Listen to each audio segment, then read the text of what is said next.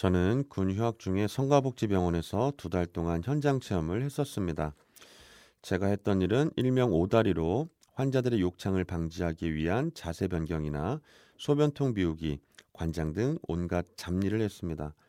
제가 성가복지병원에서 현장 체험을 시작했던 첫날이 기억납니다. 간호사 선생님께서 601호로 가보라고 해서 갔는데 그곳에 어떤 남자분이 한쪽 무릎을 세운 채 누워서 잠을 자고 있었습니다. 아, 딱히 할 일도 없는데 왜 여기로 오라고 그랬지? 라고 다소 의아하게 생각되었지만 저는 그냥 시키는 대로 그분 곁에 앉아 있었습니다. 그렇게 20분 정도 지났을 때 갑자기 웬 백발의 할아버지가 들어오셨는데 저를 보시더니 씩 하고 웃으시는 것이었습니다. 그러면서 학사님이시죠? 첫날부터 잘 됐네. 이분 돌아가셨는데 나랑 같이 이분 모시고 갑시다. 라고 말씀하시는 것이었습니다. 순간 등골이 오싹했습니다. 그냥 잠을 자는 줄 알았는데 그게 아니라 돌아가신 분이었던 것입니다. 왠지 미동도 없이 잘 주무시나 했다 생각했습니다. 아무튼 그분을 모시고 간 곳은 지하 영안실이었습니다.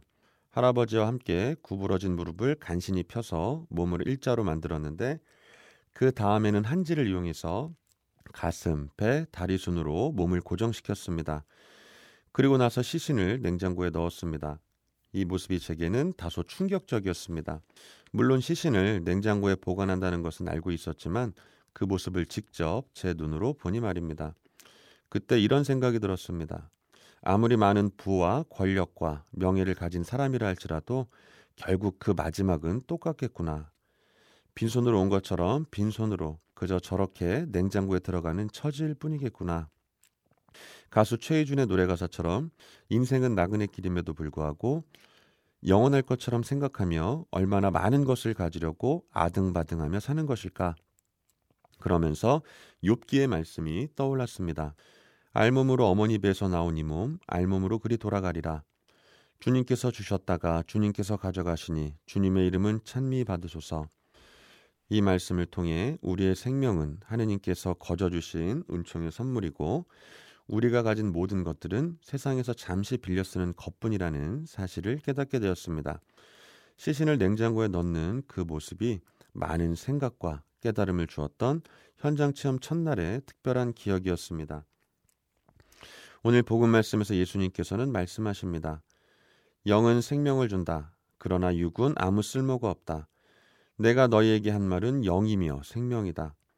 그러나 너희 가운데에는 믿지 않는 자들이 있다. 우리 신앙인들에게는 매우 중요한 말씀입니다. 마몬이 지배하는 세상에서 그리고 마몬이 인생에 있어 성공과 행복의 기준이 되는 세상에서 우리 신앙인들은 꿋꿋하게 흔들리지 않는 믿음으로 살아가야 합니다. 우리 신앙인들은 지상에서 하느님 나라를 이루며 살아가는 사람들입니다. 그러기에 우리는 아무 쓸모없는 육에 기대어 사는 것이 아니라 영원한 생명을 주는 말씀에 의지해 살아가야 하는 것입니다. 그래서 시몬 베드로의 고백은 더욱 의미가 있습니다. 주님, 저희가 누구에게 가겠습니까? 주님께는 영원한 생명의 말씀이 있습니다. 우리 신앙인들에게는 말씀에 따라 사는 삶이 행복이고 기쁨입니다. 그 안에는 우리를 영원한 생명으로 이끌어주는 힘이 있기 때문입니다.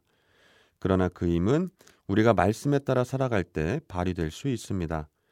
그래서 지금 우리에게 필요한 것은 아멘이라는 믿음입니다. 당신의 말씀이 그대로 제게 이루어지소서라는 믿음 말입니다.